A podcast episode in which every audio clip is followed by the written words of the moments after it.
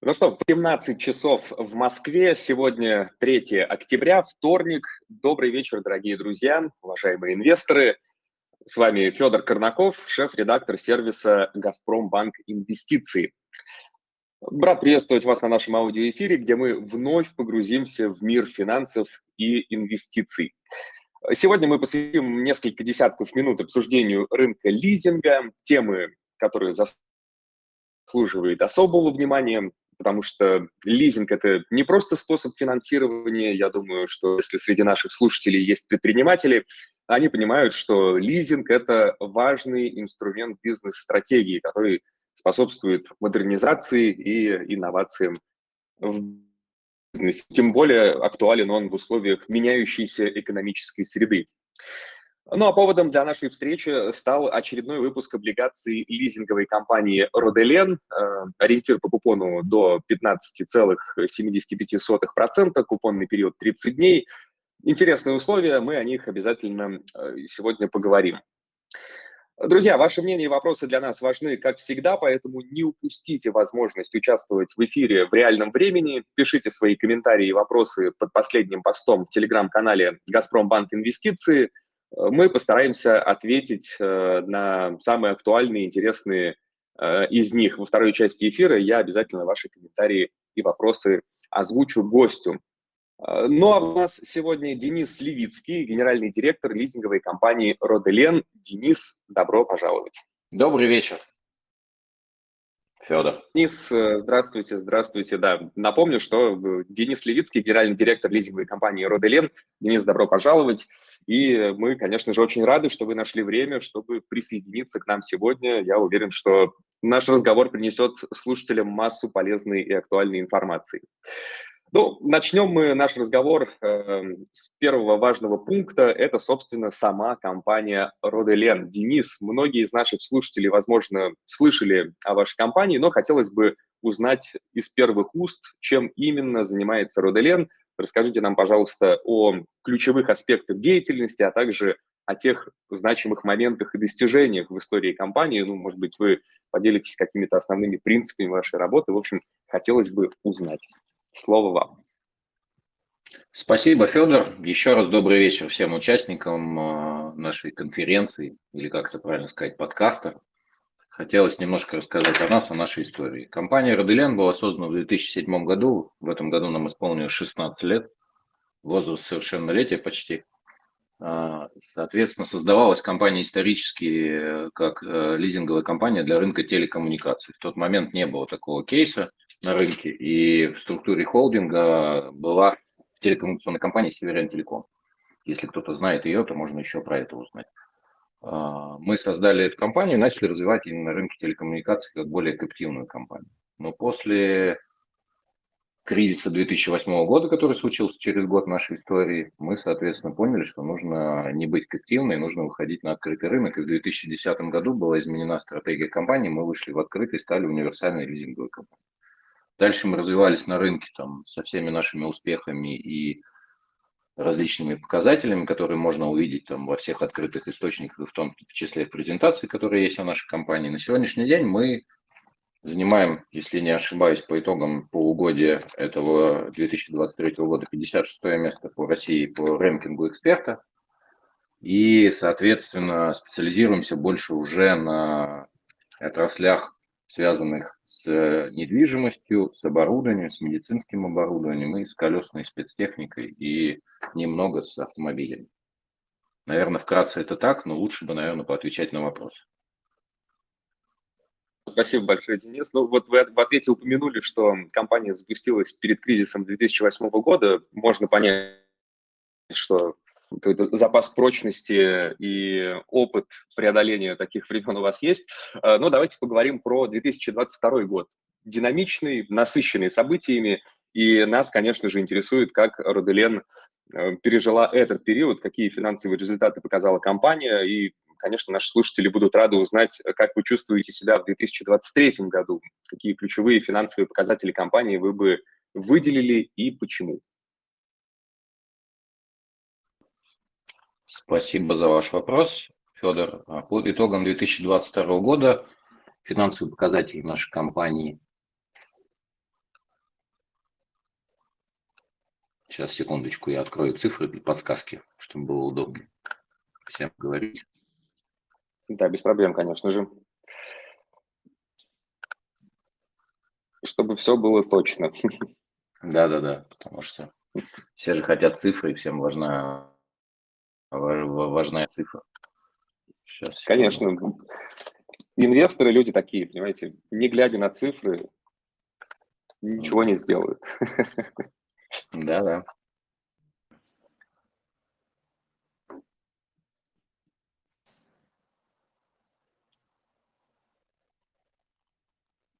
Значит, выручка по РСБУ была 351 миллион рублей против 300-400 миллион, 304 э, миллионов в предыдущем периоде. Чистая прибыль была 105 миллионов рублей против 104 миллионов рублей в предыдущем периоде 2021 года. А, если мы говорим по отчетности по МСФО, которая тоже в открытых источниках доступна, то выручка по МСФО была 351 против 300, Э, за 22 год, э, за 21 год, и чистая прибыль э, была 100, порядка 104 миллионов по МСФО против 112 в 2021 году. Итоги, что мы говорим по 2022 году, 2022 год был достаточно сложный всем извест, по всем известным причинам, мы все понимаем, мы как бы достаточно долго занимали выжидательную позицию, высматривая на рынок, что делать дальше и как смотреть но при этом не поменяли свои э, планы и свои объемы продаж, которые мы запланировали.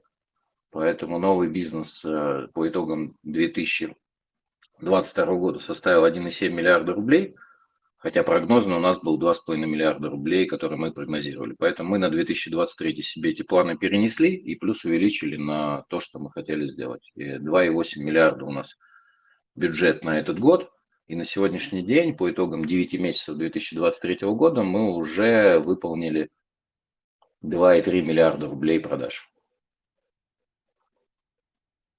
Соответственно, нам осталось mm-hmm. до выполнения бюджета выполнить всего 500 миллионов.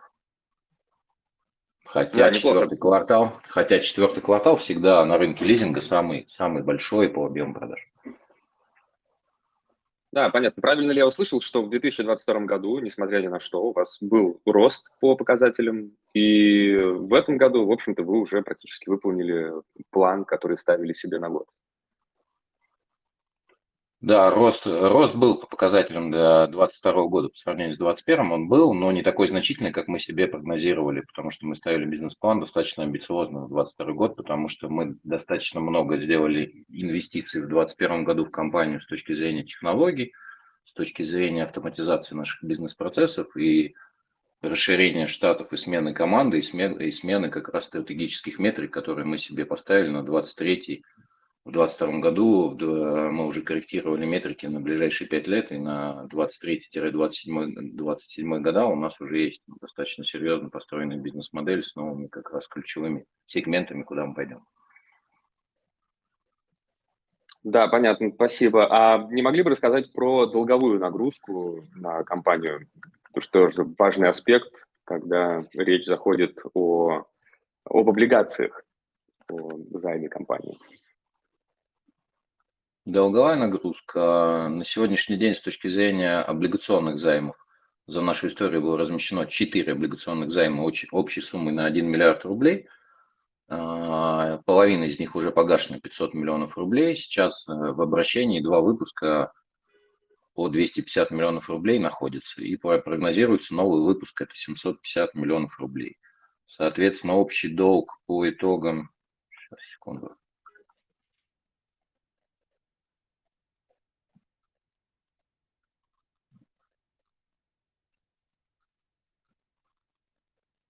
По итогам полугодия по закрытой отчетности 2021 года общий долг компании 2,1 миллиарда рублей.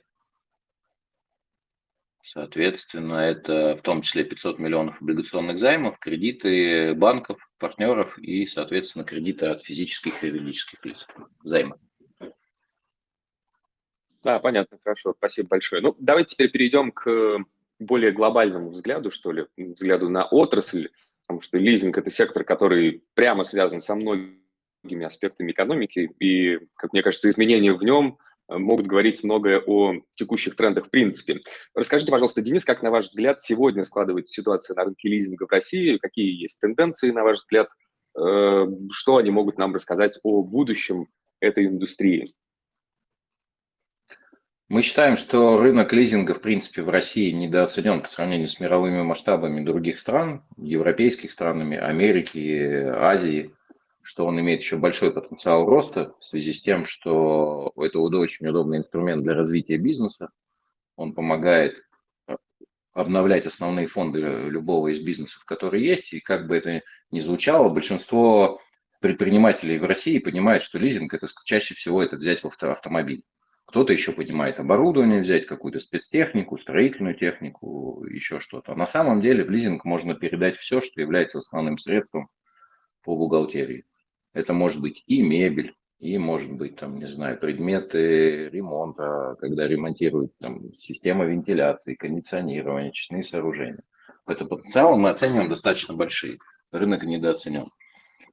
А, что мы видим, где э, мы видим дальше развитие рынка лизинга, это, соответственно, в связи с изменениями в цепочках поставок, что произошли в 2022-2023 году, что где-то удлинились поставки, где-то изменились поставщики, где-то поменялись регионы, из которых э, какое-то имущество поставляется в нашу страну, то это сильно перестроило и весь бизнес в том числе.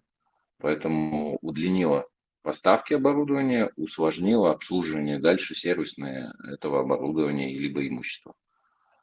Поэтому рынок сейчас хорошо диверсифицировался, перестроился, и большинство компаний поменяли парадигму своего развития там, на другие регионы там, дружественных нам стран. Поэтому мы себя видим в других отраслях, которые мы развиваем, и в новых направлениях бизнеса, которые мы хотим э, развивать дальше по нашей стратегии. Кратко, наверное, Денис, так, вот... Федор. Да. да, вот вы как раз сказали про стратегию. Я думаю, что наших слушателей интересует ваш взгляд в будущее. Какие у вас стратегические планы и цели перед компанией на ближайшие годы? Какие направления как раз вы собираетесь развить и считаете приоритетными? Ну и вызовы, какие вызовы вы ждете, э, ожидаете, точнее, что, какие, как, как вы собираетесь их преодолеть? Вот такой вопрос про будущее. Спасибо. Федор, за ваш вопрос. Соответственно, ключевые вызовы, которые мы видим, это, понятно, рост ставок на финансовых рынках и нестабильность этой ситуации, которая позволит, соответственно, диверсировать, необходимость диверсировать пассивы. Поэтому в том числе мы выходим на облигационный рынок и на нем присутствуем, потому что это помогло стабилизировать ставки без повышения, связанных с нашими финансовыми партнерами в виде банков. Вторая история. Мы достаточно спокойно себе поставили неагрессивную модель роста на ближайший 23-27 год, плюс 25% ежегодно, поэтому по итогам конца 2027 года наш лизинговый портфель должен составить почти 10 миллиардов, 9, точнее 9 миллиардов 200. А на сегодняшний день по итогам 2023 года мы видим в районе 4 миллиардов наш портфель.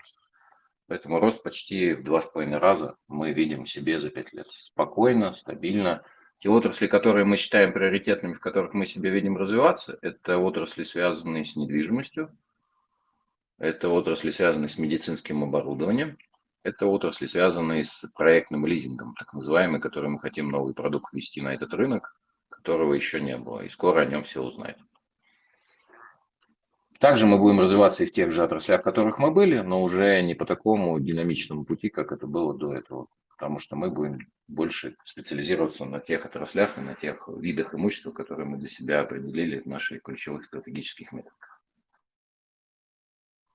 Да, не могли бы вы их перечислить, э, чтобы нашим слушателям было понятнее, что это за отрасли и где вы видите себя, где вы чувствуете себя комфортно? Ну, на сегодняшний день в нефтегазовой отрасли мы себя видим комфортно, потому что Россия достаточно хорошо развита, но не в добыче нефти, а в ее как раз э, переработке и в нефтесервисных компаниях, которые вокруг добывающих компаний находятся. Это раз. Вторая история – это медицины, потому что основные фонды и программа нашего правительства на ближайшие пять лет обновить основные фонды больниц, медицинских клиник до 25 миллиардов инвестиций в этот обновление основных фондов – это хорошие предметы лизинга. Дальше лизинг коммерческой недвижимости и лизинг апартаментов, которые развиваются достаточно медленные э, в сегодняшних реалиях, как мы видим, потому что как раз не хватает финансовой грамотности нашим предпринимателям о том, что это можно покупать не только в ипотеку, но можно покупать и в лизинг. Э, тут мы видим, мы даже смогли за последние там, три года занять пятое место в России по лизингу коммерческой недвижимости. На сегодняшний день мы занимаем пятое место. А, здесь мы видим большой потенциал, потому что это капиталоемкие истории, но основная проблема развития этого рынка – это длинный пассив. Как раз мы видим себе облигационные займы, которые могут удлинять этот пассив, и в будущем мы видим там, десятилетние облигации, которые, возможно, будут э, полностью финансировать лизинг коммерческой недвижимости. Остальные отрасли – это все, что связано с переработкой и с импортозамещением, то, что развиваются промышленные производственные площадки в нашей стране – Соответственно, они все требуют обновления, в том числе основных фондов, не только в производстве, но и в сырье, в переработке сырья, которое им необходимо, и в полном цикле, в том числе и даже в продаже. Поэтому здесь мы видим себе развитие в этих отраслях достаточно интересной отрасли. А все, что связано с автомобилями и спецтехникой, этот рынок, мы считаем, что он сильно масштабирован, большое количество игроков на этом рынке и в стратегии там, 5-6 лет мы видим, что будет снижаться маржинальность в этом рынке, потому что, чтобы завоевать долю в этом рынке, необходимо уменьшать маржинальность, увеличивая объем продаж. Наверное, так. Да, понятно. Нефтеперерабатывающий сектор, медицинское оборудование. Ну, интересно, да, кажется, что инвестиции в эти сектора э, ожидаются, и, в общем-то, понятно, э, что здесь есть перспективы. Ну и интересно, естественно, про э, апартаменты. Вот вы рассказали, что не хватает финансовой грамотности. Может быть, в двух словах объясните, в чем здесь преимущество э, для тех, кто, может быть, не совсем понимает, о чем вы говорите.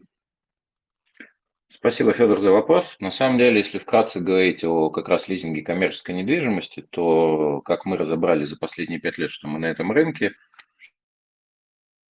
что большинство инвесторов, первые инвесторы, это которые заходят на этапе э, котлована, инвестируют в застройщика, а, соответственно, и покупают эти объекты чаще всего на физических лиц индивидуальных предпринимателей. Это мы говорим как раз о средних там, площадях до 1000 квадратных метров коммерческой недвижимости или апартаментов. Вторая категория инвесторов – это те, кто покупает объект на моменте, когда сдался сдалась недвижимость, и таким образом они уже оформляют на себя и ищут уже арендаторов, которые будут у них сидеть в этой недвижимости. Третья категория инвесторов – это сами вот эти потенциальные арендаторы, у которых не хватает оборотных средств на покупку объекта, они сидят в арендованных площадях, но мечтают их купить себе в собственность.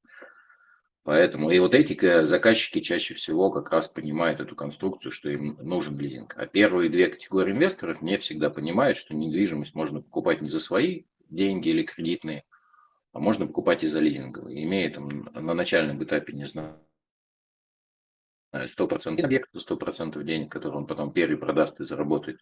Он может купить 5 объектов, которые он точно так же может А перепродать, а Б потом иметь арендный поток на протяжении длительного времени. Плюс ключевая история, что все коммерческие площади и апартаменты продаются с э, налогом на добавленную стоимость. И чаще всего инвесторы, покупающие на физических лиц, индивидуальных предпринимателей эти объекты, они теряют этот НДС, застройщик его платит, а люди его не возмещают. И поэтому эти 20% достаточно ощутимая, возможно, потенциальная доходность будущей собственности. Лизинг позволяет этот э, налог оптимизировать и возместить. Да, интересно, интересная мысль, правда. Я думаю, что действительно многие не задумывались об этом, о том, что вот так можно это все э, переиграть и не арендовать помещение, да, а действительно взять в лизинг. А, ну что же, прежде чем мы перейдем к вопросам слушателей, э, я напомню, что можно задавать вопросы в комментариях под последним постом в телеграм-канале «Газпромбанк Инвестиции». А, Денис, расскажите нам, пожалуйста, про а, ваш выпуск облигаций наши слушатели, и я в том числе, мы с нетерпением ждем деталей. Расскажите об основных параметрах этого выпуска, какие цели вы преследуете, на что пойдет финансирование и что потенциальные инвесторы могут ожидать э, в качестве своих финансовых результатов. Ключевая история нового выпуска на 750 миллионов рублей, это его срок 5 лет, соответственно, 2,2 года до оферты и стартовая ставка на моменте размещения 15,75 годовых. Который будет выплачиваться ежемесячным купоном.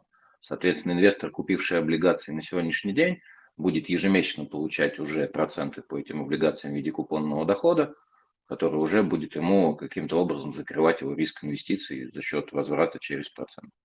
Через 2,2 года после оферты начнется ежемесячная амортизация. Инвестор начнет возмещать и тело облигаций в том числе, что тоже ему диверсифицирует риски. Таким образом, он может получить, э, помимо возврата, реинвестировав э, свои возмещения тела облигаций через 2,2 года, он может таким образом э, дополнительно еще заработать дополнительный доход на вот этом теле, который позволит дать ему доходность не 15,75, а в районе там, 17% годовых итоговых доходов.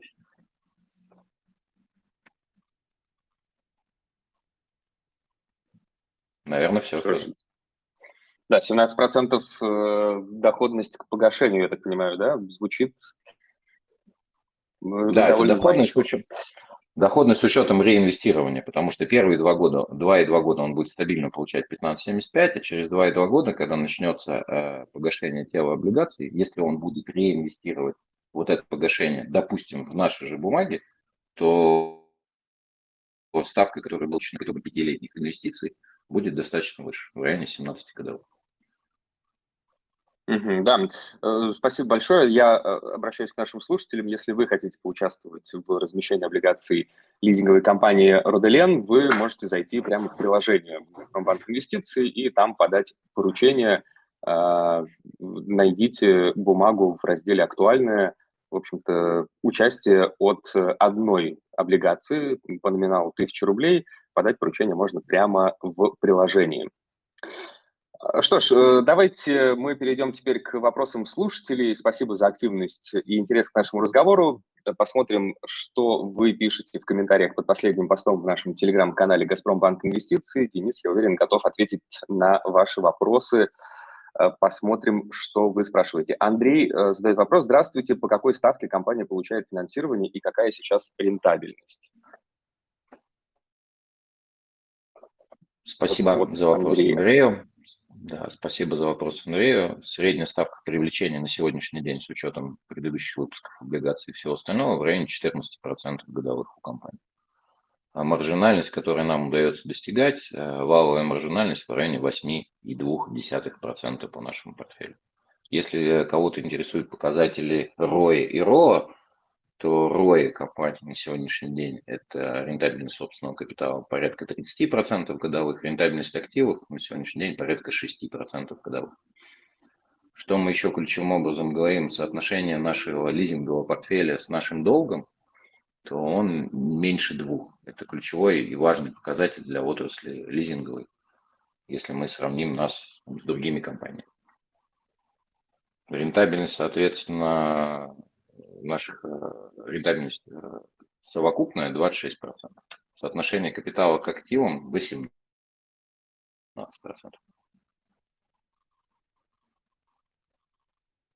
Наверное, все. Да, спасибо большое, Денис. Э, думаю, Андрей получил ответ на свой вопрос. А, я еще напомню, конечно же, всем, кому интересно узнать больше о компании, могут зайти, естественно, на сайт и посмотреть э, там, знакомиться с презентациями. А, вопрос от Сергея. Есть ли интерес у компании к лизингу спутников наблюдения? Есть ли у вас а. ответ на этот вопрос, Денис? На самом деле, в 2021 году у нас был первый кейс компании по лизингу беспилотников. По поводу спутников наблюдения, это просто нужно внимательно анализировать эту ситуацию и смотреть, э, соответственно, объем инвестиций.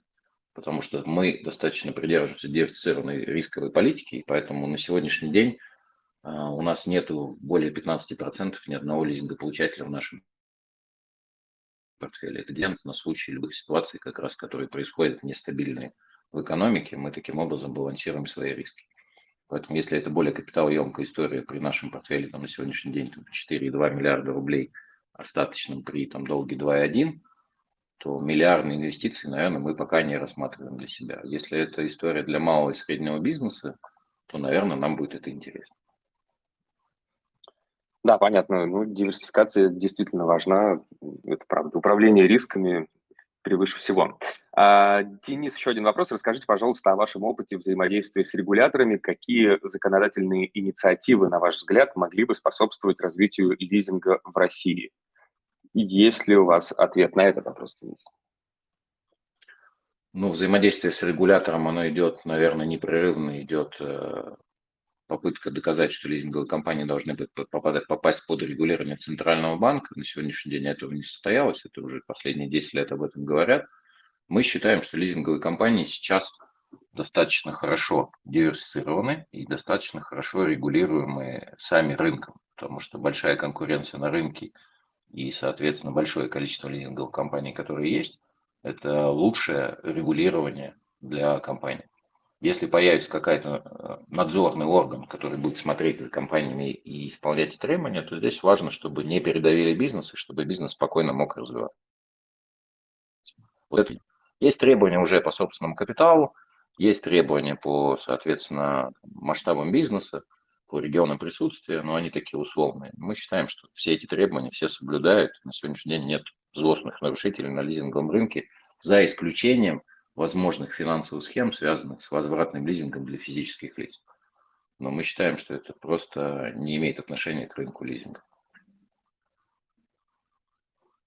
Что ж, позиция понятна. В общем-то, как всегда, бизнесу хотелось бы, чтобы регулирование, если оно присутствует, было таким незаметным и не давило на бизнес. Ну, здесь действительно вас, Денис, можно понять. А, что же, вопросов э, больше от слушателей э, нет. Давайте, наверное, на этом мы завершим наш эфир. Спасибо большое, Денис, за откровенный и содержательный разговор. Здорово, когда участники рынка готовы вот так делиться своими знаниями, опытом с нашими слушателями. Здорово, что вы пришли. Спасибо большое, Федор. Спасибо всем участникам. Очень приятно было участвовать в данном форуме. Это первый мой кейс на нашей практике компании, когда мы участвуем в таком онлайн-беседе в Телеграм-канале. Поэтому я прошу прощения у всех слушателей, если что-то было сумбурно и не совсем а, четко и конкретно, но можно также посмотреть много информации о нас в открытых источниках, и все цифры наши публичны, поэтому кого волнует, чаще всего инвесторов волнует больше всего цифры, цифры все раскрыты и все видны наглядным образом. Даже в ближайшее время в нашем канале мы уже раскроем итоги 9 месяцев предварительно. Это тоже важный фактор, потому что люди, заходя сейчас в компанию, хотят видеть ее данные на сегодняшний день, они там 22 год анализируют или там 21 Всем важно, что происходит сейчас. Мы дадим уже операционные данные, дадим, скорее всего, на этой неделе. Абсолютно согласен, Денис. Ну и всегда здорово, когда компании стремятся к такой прозрачности и готовы общаться с инвесторами. Я уверен, что это не последний наш с вами эфир. Обязательно услышимся еще. А, ну и всего вам хорошего и вашему бизнесу. До свидания. Спасибо большое, Федор. До свидания. С нами был Денис Левицкий, генеральный директор лизинговой компании Роделен. Если кто-то пропустил эфир или хочет переслушать его, чтобы лучше усвоить информацию, хочу вас обрадовать. Уже завтра запись эфира появится в телеграм-канале «Газпромбанк Инвестиции», так что подписывайтесь, чтобы не пропустить. С вами был Федор Корнаков. До новых встреч в эфире. Пока.